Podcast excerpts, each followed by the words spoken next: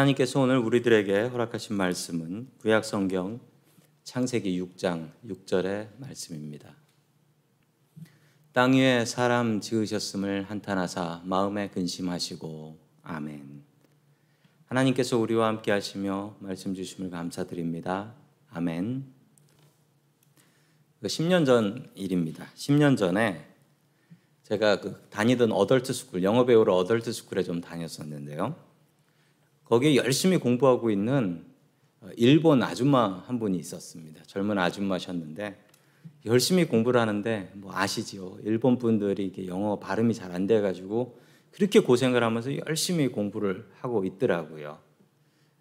그러니까 한 번은 같은 조가 됐어요. 그래서 같이 좀 이야기를 좀 했는데 일본에서 오셨냐 물어보니까 일본에서 왔다라고 하면서 이분이 어, 일본 어디에서 왔냐면 제가 일본 후쿠시마에서 왔습니다 라고 하는데 목소리가 떨리더라고요. 그래서 제가 물어봤어요. 혹시 그 지진 해일 쓰나미가 있을 때 후쿠시마에 사셨습니까? 그랬더니 네. 지진 해일 때 있었습니다. 제가 그때 회사에 출근했는데 제 사무실이 3층이었고 3층까지 바닷물이 다 들어와서 사무실이 다 잠겼다는 거예요. 제가 깜짝 놀라서 그럼 어떻게 사셨어요? 라고 물어보니까 저희 건물이 9층까지 있거든요. 그래서 계단으로 옥상까지 올라가서 간신히 살았는데 그때 충격은 말로 할 수 없는 충격이었다라고 이야기를 하더라고요. 화면 보시면 2층 건물 위에 배가 올라가 있어요. 저게 당시의 상황이었습니다. 옥상에 올라가서 그 홍수가 나서 배가 떠내려가고 차가 떠내려가고 죽은 사람들이 떠내려가는 것을 보는데 그건 정말 견딜 수 없는 고통이었다라고 이야기를 했습니다.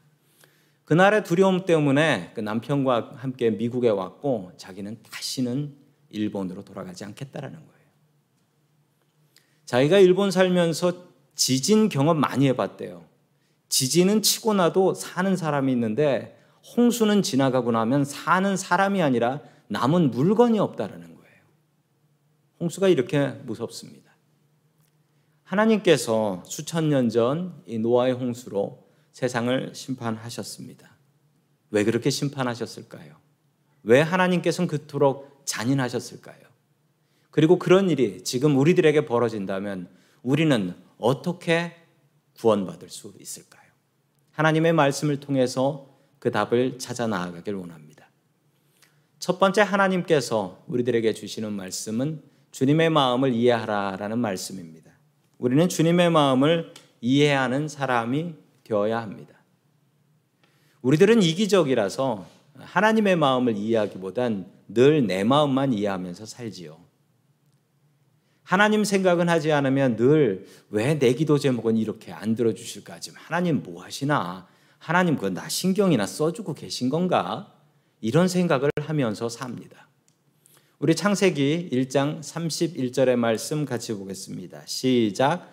하나님이 손수 만드신 모든 것을 보시니 보시기에 참 좋았다.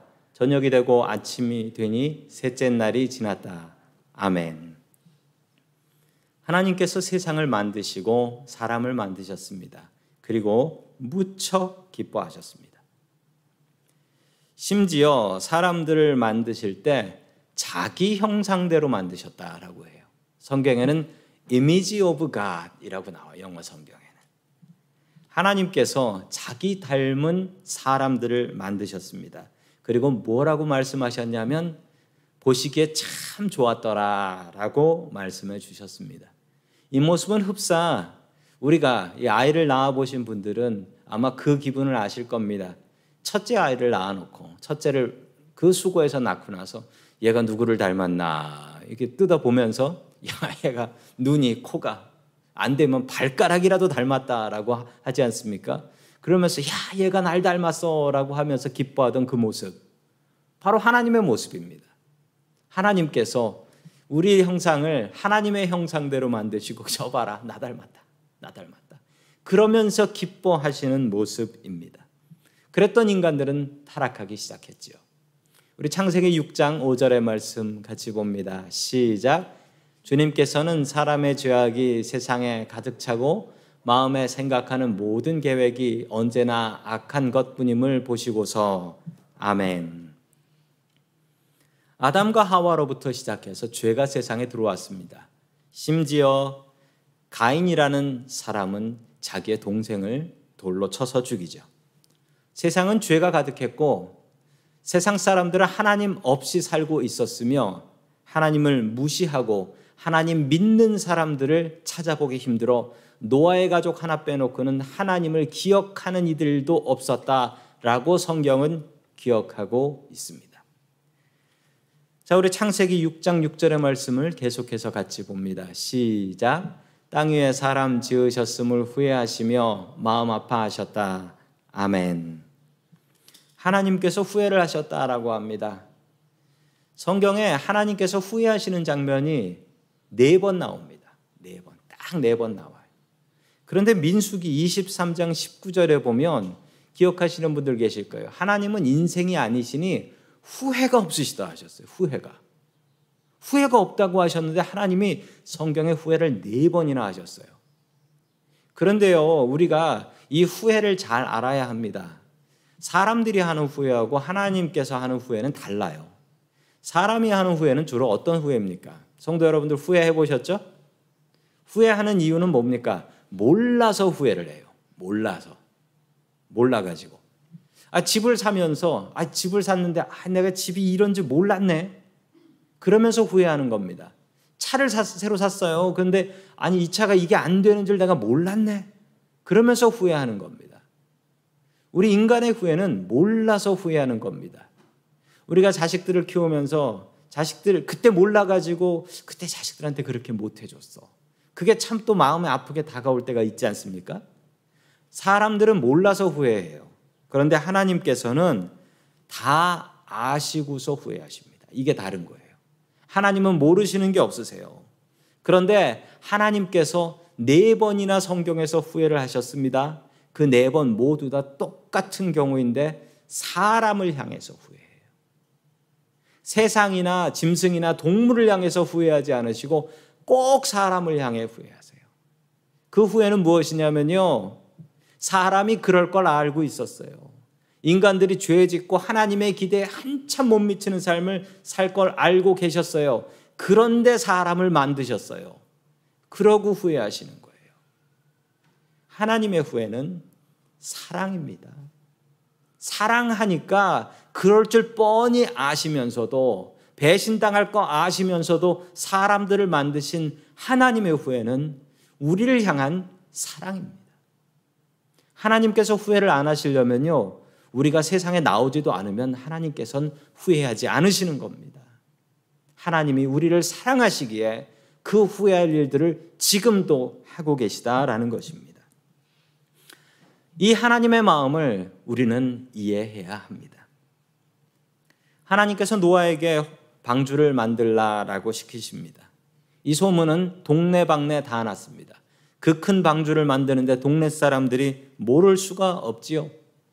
그리고 방주에 타야지 살 수 있다라는 이야기를 사람들에게 전했을 때 사람들은 노아를 무시하고 그리고 그의 하나님을 무시했습니다. 우리 마태복음 24장 38절의 말씀을 같이 봅니다. 시작. 홍수 이전 시대 노아가 방주에 들어가는 날까지 사람들은 먹고 마시고 장가가고 시집가며 지냈다. 아멘. 마태복음의 그 당시의 모습을 잘 설명하고 있습니다. 홍수가 날 때 노아가 방주를 만들고 방주 들어가는 날까지 사람들에게 방주에 타야 산다라고 하지만 사람들은 신경 안 썼어요.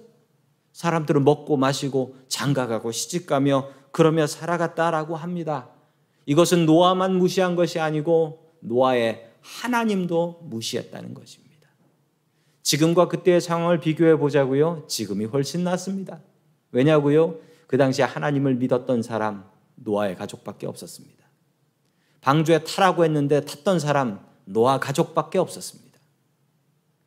지금은 그렇진 않지요. 그 당시의 상황이 얼마나 악했고 세상을 정말 멸망시킬 수밖에 없었던 상황이었다는 것을 우리는 성경을 통해서 이해할 수 있습니다. 우리 창세기 7장 4절로 다시 돌아가 같이 읽습니다. 시작. 이제 이래가 지나면 내가 40일 동안 밤낮으로 땅에 비를 내려서 내가 만든 생물을 땅 위에서 모두 없애버릴 것이다. 아멘. 갑자기 비가 내린 것도 아니었습니다. 이 방주를 다 만들고 나니까 하나님께서 지금부터 7일 뒤에 비가 내린다. 너는 동물들을 모으고 탈 수 있는 사람들을 모아라. 노아는 이 사실을 사람들에게 알리고 제발 방주에 타야지 살 수 있다라고 얘기했지만 사람들은 믿지 않았습니다. 사람들은 믿지 않았습니다. 얼마나 하나님의 모습이 안타까웠는지 그 하나님의 모습을 창세기 7장 1절에 이렇게 설명하고 있습니다. 같이 읽습니다. 시작. 주님께서 노아에게 말씀하셨다. 내가 보니 이 세상에 의로운 사람이라고는 너밖에 없구나. 너는 식구들을 다 데리고 방주로 들어가거라. 아멘. 저는 이 말씀과 이 설교 말씀을 준비하면서 참 마음이 아팠습니다. 하나님의 마음이 느껴지는 거예요. 내가 보니 이 세상에 의로운 사람이라고 여기서 의로운 사람의 이 의로움은 선하고 착한 사람이라는 의미가 아니고 우리가 알고 있는 대로 하나님을 믿는 게 의거든요.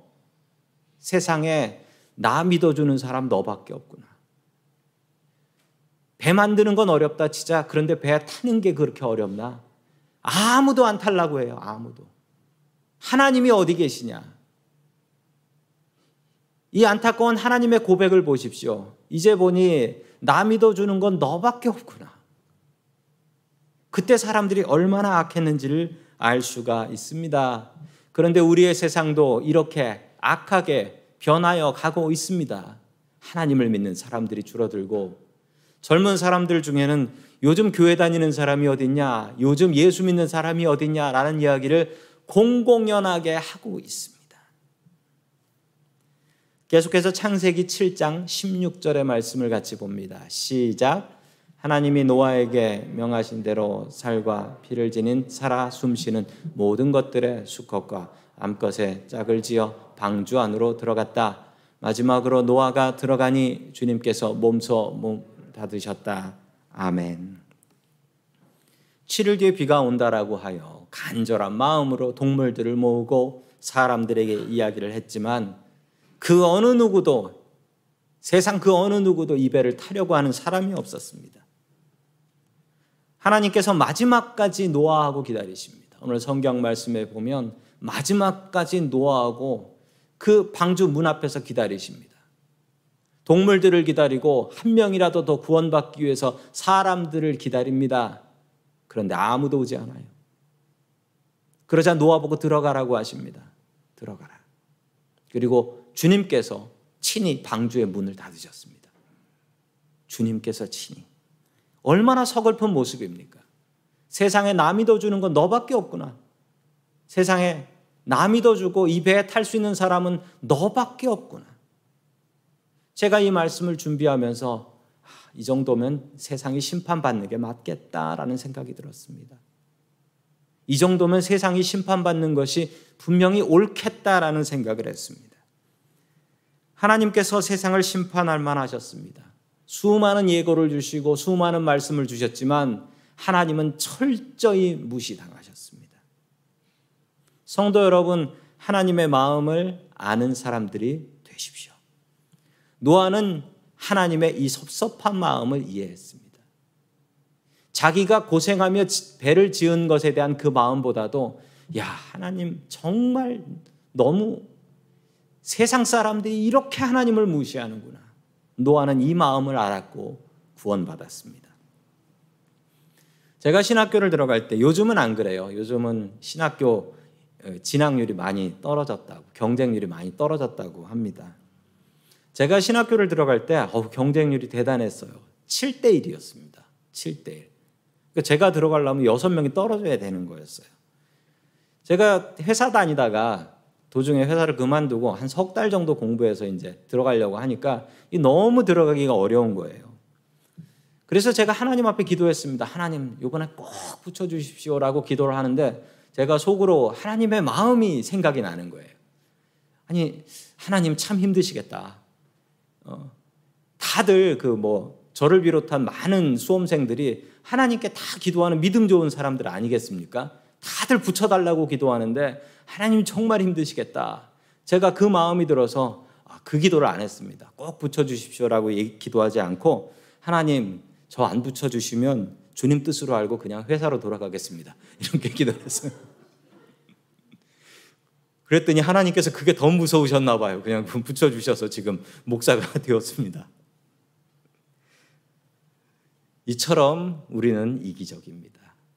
이처럼 우리는 이기적으로 하나님의 마음을 이해하지 않고 늘 나의 마음, 늘 나의 생각, 하나님 왜 이렇게 더디 움직이십니까? 하나님 내 기도 듣고 계시기는 합니까? 이런 마음으로 하나님 앞에 우리가 기도를 합니다. 성도 여러분, 주님의 마음을 아는 사람이 되십시오. 그리고 주님의 마음을 알았으면 그 마음을 본받는 사람, 순종하는 사람 되셔야 됩니다. 노아는 그래서 그 큰 방주를 지을 수 있었던 것입니다. 노아처럼 하나님의 마음을 아십시오. 그리고 그 마음에 순종하며 살아가는 저와 성도 여러분들 될 수 있기를 주의 이름으로 간절히 축원합니다. 아멘. 두 번째 마지막으로 하나님께서 우리들에게 주시는 말씀은 명령하신 대로 준행하라라는 말씀입니다. 명령하신 대로 준행하라. 노아의 방주, 이 방주라는 말 교회에서 말고 들어보신 적 있으십니까? 아마 방주라는 말은 교회 말고는 들어보시지 못하셨을 겁니다. 이 방주라는 말은 그 영어로는 ark라고 합니다. ark라고 하는데 이 방주를 제가 국어 사전에서 찾아보니까 정확히 저렇게 나옵니다. 네모 반듯한 모양으로 만든 배라는 거예요.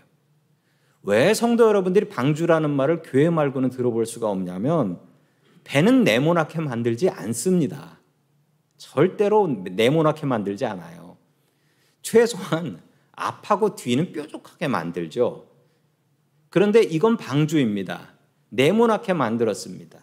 제가 저 방주라는 말을 그 히브리어 원어 성경인 히브리어로 살펴보니까 테바라고 나와요. 테바. 이 테바라는 말이 성경에 딱 두 번 사용됩니다. 언제 사용되냐면 어, 좀 사이즈는 너무 다른데 이 방주라는 말에 한번 사용되고 또 한 번은 어디냐면 그 모세가 십계명을 넣어놓은 상자를 법궤라고 하거든요. 법궤에 사용됩니다. 그래서 영어 성경에 보면 방주도 아크 그리고 법궤도 아크입니다. 근데 한국말로는 이게 달라요. 근데 방주라는 말은 참 잘 번역한 말입니다. 네모 반듯한 배입니다. 아니 그런데 배를 왜 이렇게 만듭니까? 그 네모 상자같이 만들었다는 건데 이 테바라는 말 히브리 말로 그 테바라는 말의 뜻은 박스 상자라는 뜻입니다. 네모 반듯한 것. 그래서 노아의 방주의 뭐 모형을 이렇게 저렇게 만든 사람들이 있는데 가장 성경적인 방주의 모습은 구체적으로 나오진 않아요. 그런데 그 성경적인 방주의 모습은 이 테바라는 말을 볼 때 네모 반듯한 배입니다. 그냥 방주, 네모 박스로 만든 배예요. 그런데 왜 네모 박스로 네모 박스로 배를 만들려고 하셨을까요? 일단 네모 반듯하게 만들면 그 만들긴 쉽습니다. 그 여러 가지 이유가 있겠는데 그 크게 두 가지 이유를 꼽자면 방주를 네모 박스로 만든 이유는 아실 거예요. 네모 박스로 만들면 탈 수 있는 인원이 많아진다라는 거예요. 가장 안을 넓게 만들려면 네모 박스가 많습니다. 그래서 건물도 네모 박스로 짓는 것은 네모나게 짓는 건 넓게 쓰려고 그런 거 아니겠습니까? 방주의 첫 번째 목적은 최대한 많은 사람을 구원하라. 최대한 많은 짐승과 많은 사람을 구원하라라는 목적 때문에 하나님께서는 네모난 방주를 만들게 하셨습니다. 두 번째 또 방주의 이유는 아무리 그래도 앞뒤는 뾰족해야 되는데 왜 앞뒤도 뾰족하게 안 했냐면요. 심지어 방주에는 돛도 없고 노도 없어요. 그럼 어떻게 어디로 가란 말입니까? 목적지가 없습니다. 그냥 하나님께서 인도하시는 대로 가겠다라는 거예요. 바람 불고 파도 치면 그것 따라가겠다. 방주의 두 번째 목적은 하나님 인도하심을 따르겠다라는 것입니다. 내가 삶의 목표를 정해놓지 않고 하나님 인도하심을 따라가겠다라는 거예요. 성도 여러분, 방주와 같은 인생을 사십시오. 많은 사람을 품는 사람이 되십시오. 또한 우리의 인생의 방향을 정하는 것이 아니라 주님께서 인도하시는 대로 따르겠습니다. 이렇게 따라가는 인생이 방주와 같은 인생인 것입니다. 폴란드의 수도사이신 막시밀리아노 콜베라는 신부님이 계십니다. 1936년, 39년 독일이 폴란드를 침공했습니다. 그리고 유대인들을 잡아서 그 죽음의 수용소라는 그 폴란드에 있는 죽음의 수용소라는 아우슈비츠에 집어넣기 시작했습니다. 동네 사람들이 잡혀가기 시작하면서 저 콜베 신부님은 자기의 수도원, 수도원에 사람들을 숨겨주기 시작했는데 얼마나 많은 사람을 숨겨줬냐면 자그마치 3천 명을 숨겨서 살려냅니다. 3천 명. 이 사실이 독일군들 나치에게 알려지게 되고 예, 독일군들은 와서 이 수도원을 폐쇄해 버리고 그리고 신부님도 아우슈비츠 수용소로 보내버리게 되죠. 아우슈비츠 수용소에서 이런 일이 있었습니다. 절대 탈출할 것 같지 않았던 곳이었는데 한 명의 탈옥수가 생깁니다. 한 명이 탈출을 해요. 그런데 이곳에 룰이 있습니다. 법 원칙은 한 명이 탈옥하면 랜덤으로 아무나 10명을 뽑아서 굶겨 죽여버립니다. 그러니 한 명이라도 탈옥하는 것을 막으라는 것이죠. 네가 나가면 10명이 죽으니까. 그래서 10명을 뽑았습니다. 제비 뽑기로 해가지고 죄수 중에 10명을 뽑았는데 그 중에 한 명 뽑힌 사람이 저 사람입니다. 프란치세크 가조우니체라는 분인데 이분이 뽑히고 나서 그 자리에 철퍼덕 앉아가지고 울기 시작하는 거예요. 나는 가족이 있고 나는 꼭 살아야 되는데 그러면서 엉엉 울기 시작하더랍니다. 이분이 엉엉 울기 시작하자 그 신부님, 우리 콜베 신부님이 앞으로 나가더니 독일군하고 얘기를 합니다. 나는 늙었고 나는 살 만큼 살았고 가족이 없으니 내가 대신 죽겠소. 아 이러는 거예요. 독일군들이 그 제안을 받아들입니다. 그래서 너 들어가. 그리고 신부님을 잡아서 굶기는데 신부님이 15일 동안 고문당하면서 살아있다가 끝내 독극물이 주사되어서 죽음을 당하게 됩니다.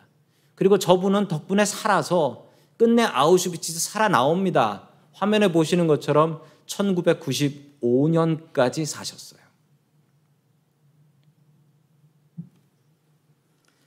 그런데 신부님 이렇게 돌아가신 신부님의 나이가 겨우 47세밖에 안 되셨습니다. 성도 여러분 방주 같은 인생을 사십시오. 많은 사람들을 품을 수 있는 인생입니다.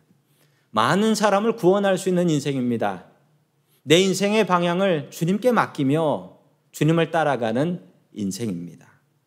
방주와 같은 인생 살아갈 수 있기를 주의 이름으로 축원합니다. 아멘. 방주에 대한 오해가 있습니다.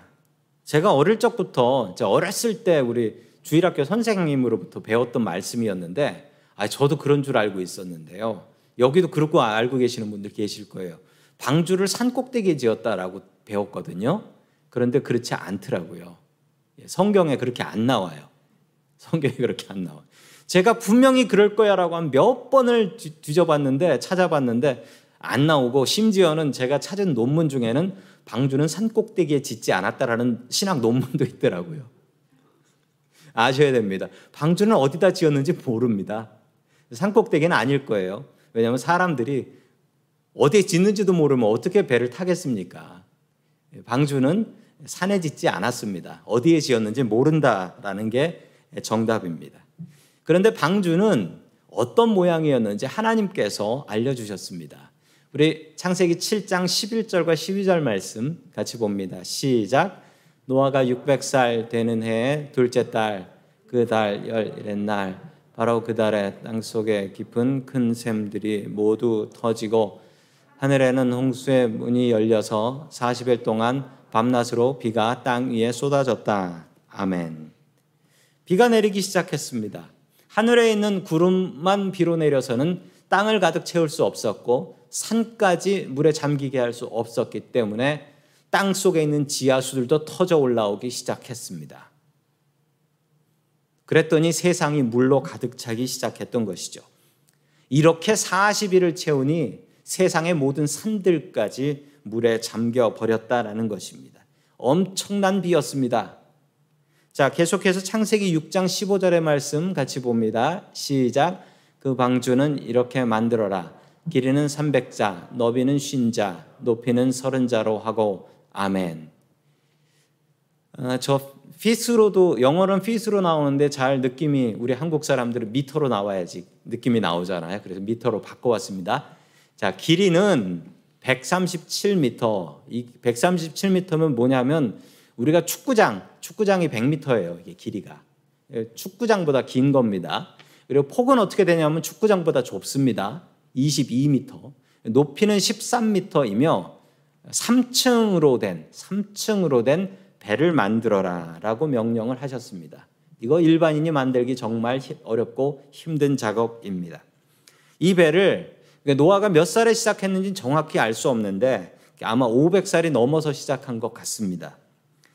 500살 넘은 노인에게 이 배를 만들라라고 명령을 하셨고 또 동물도 쌍대로 모아와라라고 명령하셨습니다. 아마 그 쌍 중에는 코끼리 쌍도 있었을 겁니다. 그리고 길이는 이거 목이 길어가지고 어떻게 거기 들어갔는지 아주 상상하기가 어려워. 이게 접고 있어야 될 텐데. 홍수 동안 먹을 양식도 다 준비해 오라고 했습니다. 이 작업을 아무도 도와주는 사람 없이 노아와 그의 가족들만 하게 됩니다. 도대체 얼마나 오래 이 작업이 걸렸는지는 알 수 없습니다. 그런데 참 노아가 대단한 것은 성경에 두 번이나 반복해서 나오는데 우리 창세기 6장 22절 말씀 같이 봅니다. 시작. 노아는 하나님이 명하신 대로 다 하였다. 꼭 그대로 하였다. 아멘. 노아는 이 말씀을 대충대충 하지도 않고 그냥 그대로 다 했대요. 왜냐하면 자신은 경험도 없고 하나님께서 하시지 않음, 시킨 대로 하지 않으면 뭐 큰일 날 것 같았기 때문에 그냥 무조건 시킨 대로 했습니다. 믿음이 없으면 불가능한 일이죠. 믿음이 없으면 아마 대충 대충 눈속임으로 작업했다가 급에 빠져서 자기가 죽었을 거예요. 또 이 말씀은 7장 5절에 반복해서 나오고 있습니다. 같이 봅니다. 시작. 노아는 주님께서 명령하신 다 하였다. 아멘. 계속 반복해서 나옵니다. 노아는 그냥 그대로 명령하신 대로 다 했다. 그 비결은 무엇일까요? 믿음이었습니다. 믿음. 믿으니까 시킨 대로 했죠. 믿지 않으면 대충대충 했겠죠. 왜 이렇게 방주를 만들어야 하는지, 왜 3층짜리를 만들어야 하는지 그는 알 수 없었습니다. 우리 가족 하나 살려면 작은 배도 되는데 왜 이렇게 큰 배를 지어야 하는지, 왜 이렇게 튼튼하게 지어야 하는지 그는 몰랐습니다. 그래서 어떻게 했냐고요? 그냥 믿었죠. 몰라서 믿었습니다. 우리 구원의 순서를 보셔야 됩니다. 노아의 이야기에 나오는 구원의 순서는 이렇습니다. 먼저 하나님께서 노아를 은혜를 주십니다. 은혜를 베풀어 주셨어요. 그러자 노아는 믿음이 생겼습니다. 그 믿음을 갖고 순종했지요. 순종했더니 구원받게 된 것입니다. 성도 여러분, 이 순서를 잘 기억하시기 바랍니다. 주님 우리에게 은혜 내려 주시옵소서. 믿음 주옵소서. 그리고 주님께서 주신 그 믿음으로 주님의 말씀에 있는 그대로 시킨 대로 순종하며 사십시오. 그러면 우리에게도 노아와 똑같은 구원이 있게 될 것입니다. 믿음으로 구원받은 것이지요. 순종했기 때문에 구원받은 것입니다. 앞으로 하나님께서 세상을 어찌 심판하실지 저는 알지 못합니다. 그러나 분명한 사실은 하나님께서 세상을 심판해도 믿는 자를 찾으시고 그 믿는 사람들을 남기셔서 그들을 통해서 구원의 역사를 이루어 가신다라는 약속을 우리는 분명히 이 말씀을 통해서 알 수 있는 것입니다. 하나님께서 명령하신 것을 잘 아십시오. 그리고 그 말씀에 온전히 노아처럼 순종하며 살아가는 저와 성도 여러분들 될 수 있기를 주의 이름으로 간절히 축원합니다. 아멘. 다 함께 기도하겠습니다. 세상을 심판하시는 두려우신 하나님 아버지, 코로나의 공포 속에서도 주님의 백성들을 지키고 보호하여 주시니 감사드립니다. 우리가 주님의 말씀을 알기 원합니다. 주님을 더욱더 알게 하여 주옵시고 주님의 마음을 순종한 노아 같이 살 수 있게 도와 주시옵소서. 주님, 우리 교회가 구원의 방주가 되도록 도와주시옵소서. 방주 같은 인생을 살게 도와주시옵시고 더 많은 사람들을 구원하고 주님의 인도하심을 따를 수 있게 하여 주옵소서. 주님, 우리에게 은혜와 믿음과 순종과 구원을 선물로 주시기를 소망합니다. 참 힘겹고 어려운 시절에 주님을 의지하는 것이 우리에게 가장 큰 힘과 위로가 되게 하여 주옵소서. 모든 말씀 예수님의 이름으로 기도드립니다. 아멘.